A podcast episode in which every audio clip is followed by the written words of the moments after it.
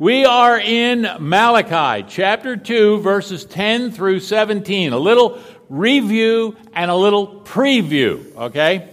Uh, last time we looked at chapter 1.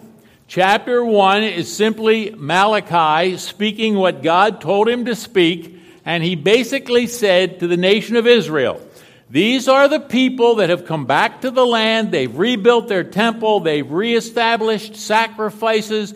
They're living there. God says, I got a problem with you. And last time we saw what the problem was in chapter 1. The problem was they just go through the motions. They're just going through the motions. There is no dedication and commitment to the living God. They're just going through the motions. And God said, I have this problem with you. Now, today we're going to look at a second problem. The second problem kind of opens the door to three areas. So we'll look at all three areas, but they're all really about the second problem that God sees in these people. But before we get there, I want to tell you a story.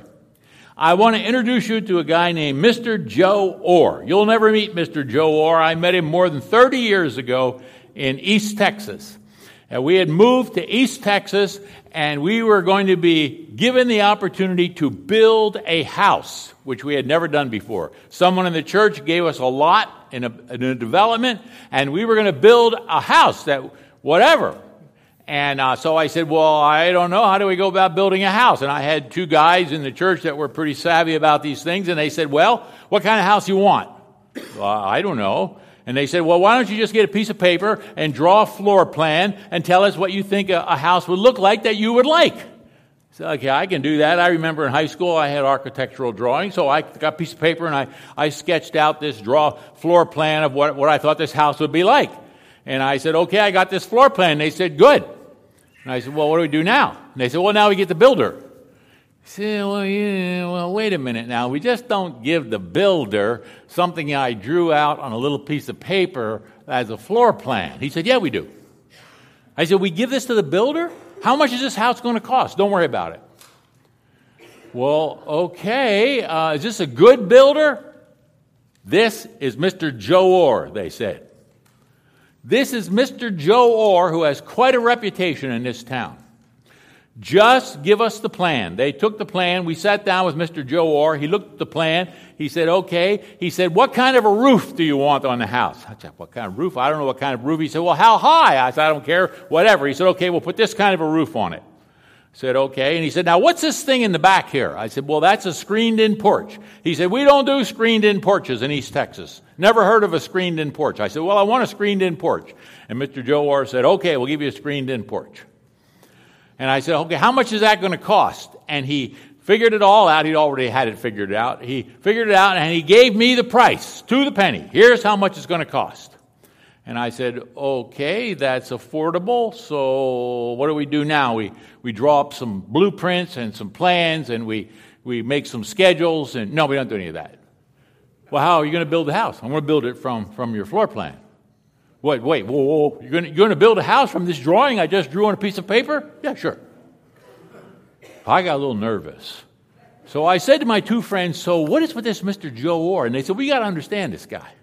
This man is the best builder in East Texas. And not only is he the best builder, he's honest, he is trustworthy, he keeps his promise. And then they told me the story. Some years before, Mr. Joe Orr was building houses, and he had gotten in the middle of six homes under construction at one time. And right at that time, the whole market just collapsed and the whole price of goods went sky high. And Mr. Joe Orr, who had committed a price to each one of these six homes to six families, found that he couldn't build the house for that price anymore. It was costing him too much for his things he had to buy to put in the house. Mr. Orr finished every one of those six homes for the price quoted. And he said, I promised you that was the price. That's the price you'll pay. It almost broke him. He almost went out of business. But you can imagine after this, if you wanted a house built, you went to see Mr. Joe Orr because he kept his commitment. Absolutely trustworthy. Good story, huh? Okay, we are now to the problem in Israel. Here are these people. By the way, once more, Malachi is the last time God is going to speak to his people in the Old Testament. 300 years are going to go by, plus, before John the Baptist walks out on the scene. 300 years of silence. God says, This is it. This is the end of it. I got a problem with my people, the people I love. Here is the second problem they are profaning promises. Malachi chapter 2, verse 10, second part of the verse. proclaim, profaning. Wow, can't even say that word. Profaning the covenant of our fathers. Now, a covenant is an agreement. A covenant is a decision that people make together. And to profane it means to violate it, to break it. So they are promise breakers. The people of Israel, the people of God who are back in this land, not only are just going through the motions back in chapter 1, but now they're also known as people who break their promise. They are promise breakers. Now, look, everybody breaks their promise. How many of you were in the Boy Scouts or the Girl Scouts? I want to see your hand. Okay, pretty good group here, okay? I, I thought I would remind you of the Boy Scout oath. On my honor, I will do my best to do my duty to God and my country, and on and on and on it goes. The Girl Scout oath, very similar. So when I joined the Boy Scouts, I committed to that promise. Well, guess what? I broke it. You did too, probably. If you're a Girl Scout, Boy Scout, you probably broke the promise. As a matter of fact, we have probably broken lots of promises. So breaking promises, not too unusual. But God says, I've got this problem with my people. They have broken a promise. And the promise they have broken is a promise they made to me. This is a promise to God that they have broken. Verse 11. This is what God says. Judah, that's the people who live there, God's people, they have been faithless they have not kept their promise. An abomination has been committed in Israel and in Jerusalem, for Judah has profaned the sanctuary of the Lord which he loves, and has married the daughter of a foreign God. Now, of all the things I would expect to find, you know, like what is this? You know, how, how do you marry the daughter of a foreign God anyway? What has all of this got to do with breaking the promises to God that the people of God made? This is the God who said to this people, I love you. These are the people who said, We will love the Lord our God with all of our heart and with all of our soul, and we'll love one another. And they broke the promise. They broke the promise, says Malachi, because they married into foreign gods. Listen to the law in Deuteronomy chapter 7, verse 3. This is what it says. This is to Israel, not to us, has nothing to do with us. You shall not intermarry with them. With who? With anybody who is not from the community of faith. You shall not intermarry with them, giving your daughters or your sons, or taking their daughters or your sons, for they would turn away your sons from following me to serve other gods. And then the anger of the Lord would be kindled against you and would destroy you quickly. For those of you who still remember the story of Solomon, this is what happened to Solomon. Solomon was a very wise man. He was a brilliant guy, but he had a little problem. He married lots of other wives, foreign wives. And the foreign wives turned his attention away from God. So Malachi, speaking for God, says, This is a problem that I'm finding among my people. You are breaking your promises to God. You are falling away to follow other gods. It just so happens that he said, You've done this by marrying these foreign women. You're falling away to follow other gods. Okay, folks, we are not Israel. But there's no sense reading this unless we can make some application to us. So let's think about this. Because we don't have this whole situation about marrying foreign people and all that kind of thing, okay? So what does this have to say to us? When we come to faith in Jesus Christ, whether it's John 3:16 or whatever it is, there is a sense in which we make a commitment to God. We make a commitment that we will love the Lord our God with all of our heart and with all of our soul. We make a promise to God who loves us that we'll walk with Him.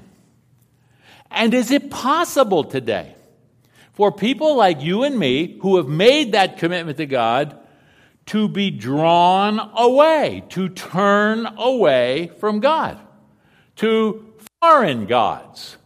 Well, we don't have any foreign gods like this. We don't have any idols in our backyard. We don't, we don't have any of these problems. But we have other things that draw us away. I don't know what you want to call them. Some people have called them this money, power, and sex. They have a tendency to distract even people of the community of faith to drop their promise to love the Lord God with all their heart and soul. It's an issue. There are distractions out there in this world. As a matter of fact, after next week and we finish Malachi, we're going into 1 John. He's going to make a big deal of this. He says the world is all around us, the culture, and the culture is filled with the desire of the eyes, everything you see, you want. The desire of the flesh, I want all these great experiences to enjoy. The pride of life, I want to be important and successful. Even the voices that are out there that are talked to us that tell us what the culture wants and we adopt it. This is not just a warning to Israel that you have broken your promise to God. This is a warning to the community of faith today. Be careful we can break our promise to God. We can be turned away. Now, it's not just a promise to God, there's another part to this. Because it appears also that the people of Israel have broken their promise to one another. They make promises to other people, and they break those promises. We just went through an interesting experience with a niece who is 19 years old. She's uh, in college in New Mexico, and she got herself a job working for an agency, and she was given to a doctor who had somewhat of a, of a handicapped uh, child who needed some special attention and care, and, and she really connected with this young boy, and so she was kind of taking care of this young boy in this doctor's home. She worked there for three weeks commissioned by this agency that sent her there, and she never got paid. And she went back to the agency and she said, You know, I'm not, who is supposed to pay me here? I've been here for three weeks, nobody ever paid me. And she said, Well, the doctor's supposed to pay you. So she went to the doctor and she said, Well, are you supposed to pay me? And the doctor said, I'm not going to pay you. So she went back to the agency and she said, The doctor said, The doctor's not going to pay me. And the agency said, Well, you know, we got to we got to look into this. We got a problem with this. Now, can you imagine this? Can you imagine that anybody would do that to anybody? Would hire them, promise to pay them, and then break the promise? Hey, where are the Joe Orrs in life? I want you to think about this for a minute. Why would anybody ever break a promise that they make to somebody else? Did you ever think about this? Because you've probably all broken some.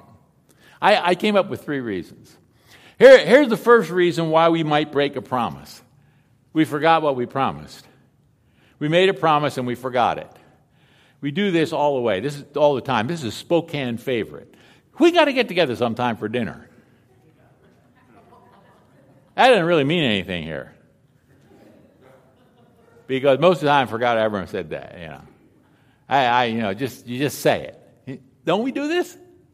Okay, so uh, so that's okay if you kind of forget that you made the promise, right? There's another reason why we forget a promise. We make the promise, but we can't keep the promise because something happens. Something happens in our life, uh, some kind of catastrophe. We have a financial turnaround. We can't keep a promise. We have a medical problem in our life. We can't keep a promise. So sometimes we just can't keep the promise we made. Does that happen to us? Is that okay? Can you break a promise when some circumstance says you can't keep the promise? And then there's this issue of Is it possible that people actually make promises today that they don't intend to keep? Like uh, college bills that run up to fifty, sixty thousand dollars worth of debt, and nobody really ever thought they could pay that back anyway. Is that okay? Is it okay to make a promise to a corporation and break the promise because, well, it's just a corporation? Is it okay not to pay your credit card bill? Is it okay to violate promises that we make to one another? It sounds to me like God says, you know, that's not a very good thing. Breaking promises is not a good response from the community of faith. Well, I hate to bring this up, but Malachi brings this up. Malachi says to these people in Israel, Let me tell you how you people are breaking a promise to one another. It's in your marriages. I don't know how many ever got married and uh, did this. Not one before that. I plate thee my troth. Did anybody ever say this when they got married?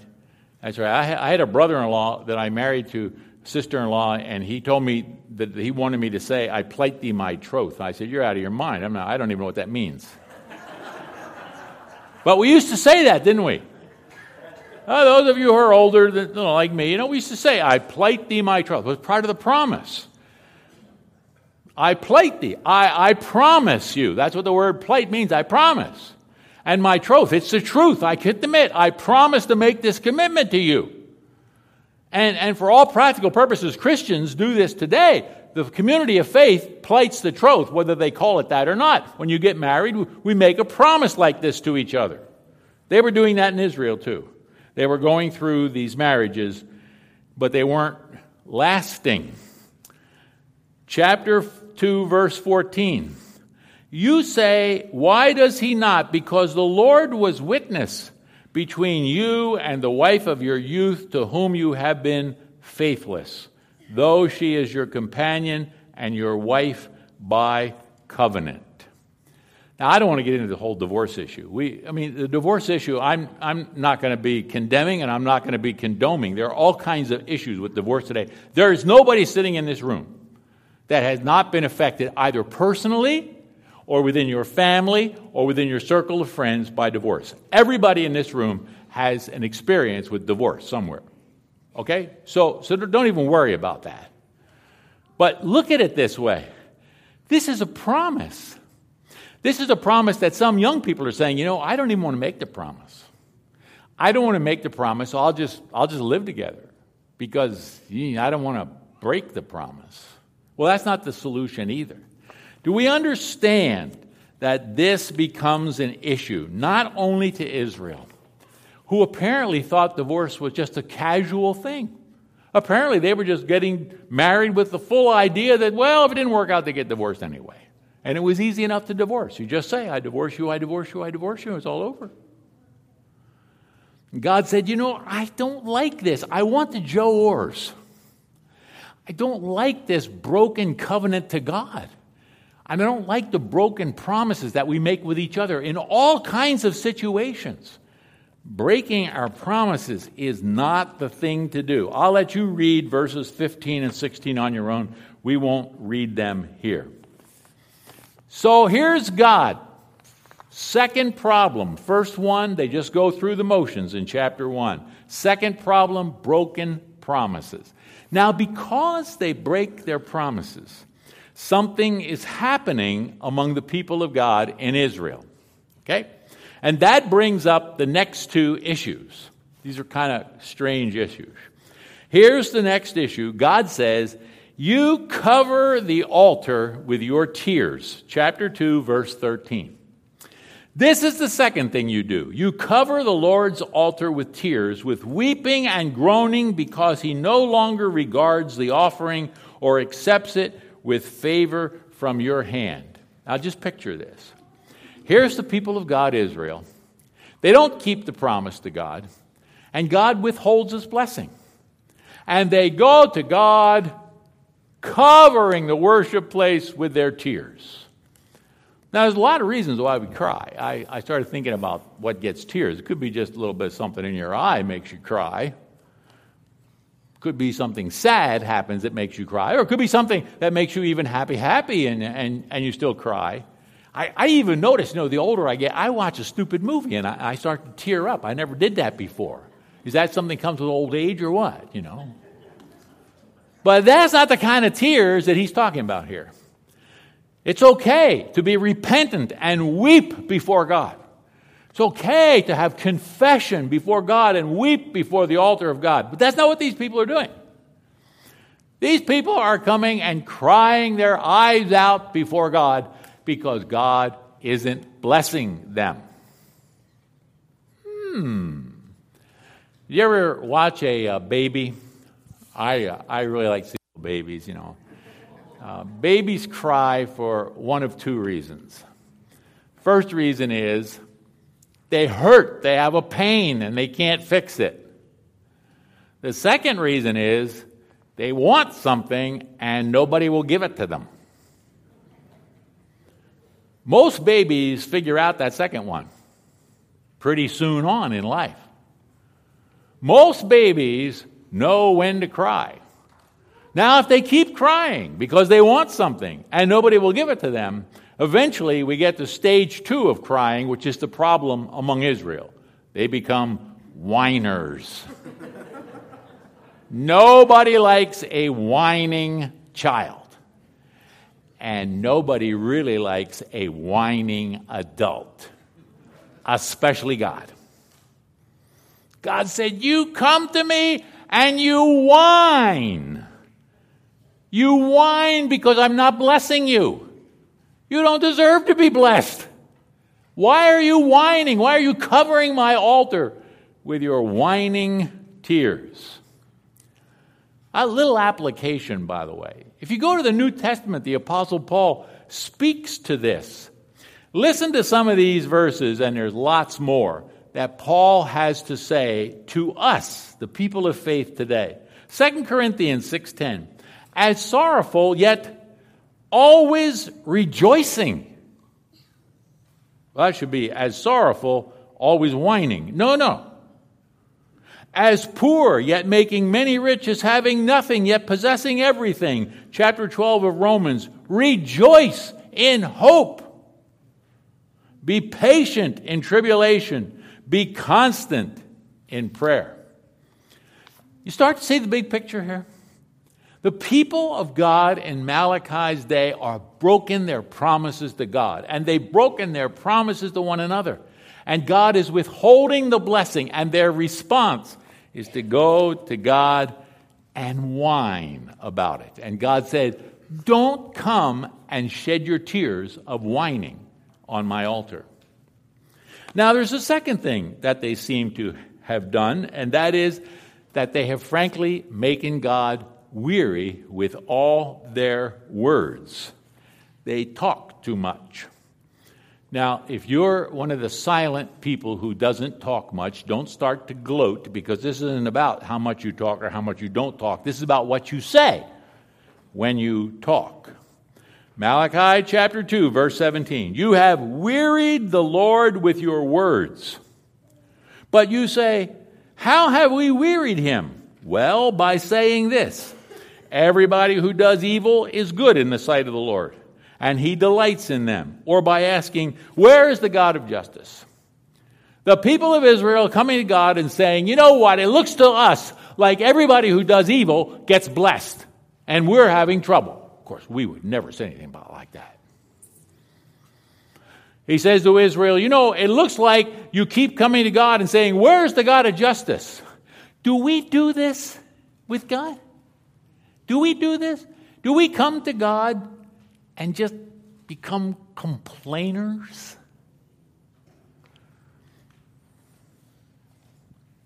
Little application. Do we complain to God about the weather? You know, it's been 100 degrees, Lord. I mean, we had enough of this. Let's just cut it out. Do we complain to God about our neighbors? I got a guy that's got a boat sitting in front of my house. You know, he's starting to irritate me. I said, God, tell him to get that boat out in front of my house. Some people are complaining because I haven't cut my grass in three weeks. Maybe we talk to God about serious things. We got a crime problem in Spokane. God, are you not going to do anything about this crime problem in Spokane? Or maybe we have big issues like how much medicine costs now, how much the doctor charges now. I mean, I don't want to complain, God, but this is getting out of reach here. How about this one? You drive past another driver and you say, that person is either too old to drive, or from my perspective, too young to drive. we become complainers. How do we do this? We, we get angry about things. We get angry and we begin to accuse people of things. Look, I, we live in a world that's not right.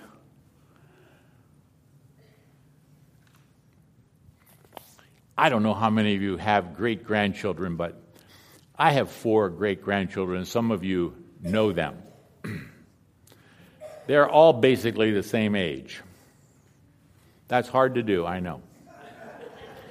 One's 11, one's 10, one's 8, and then there's that sweet little girl who's 4. Three boys, one little girl. Now, you can't have my four great grandchildren in your presence for very long until you hear, I didn't do it. He did it. He did it. I didn't do it.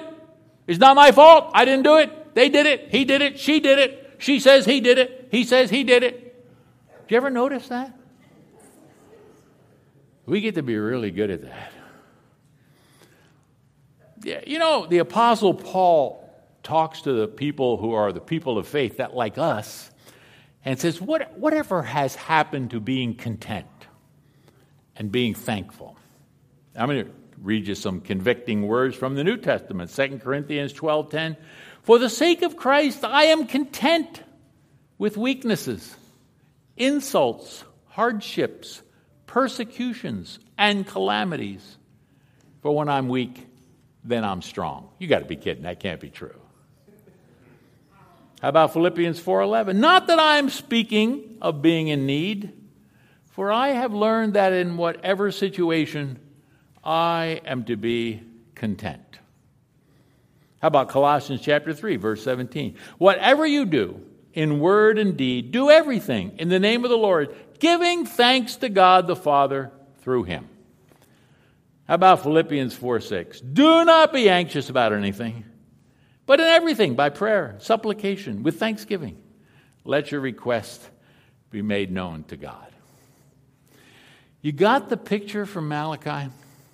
God says to Malachi, Tell these people that I love. They're my people. Tell them.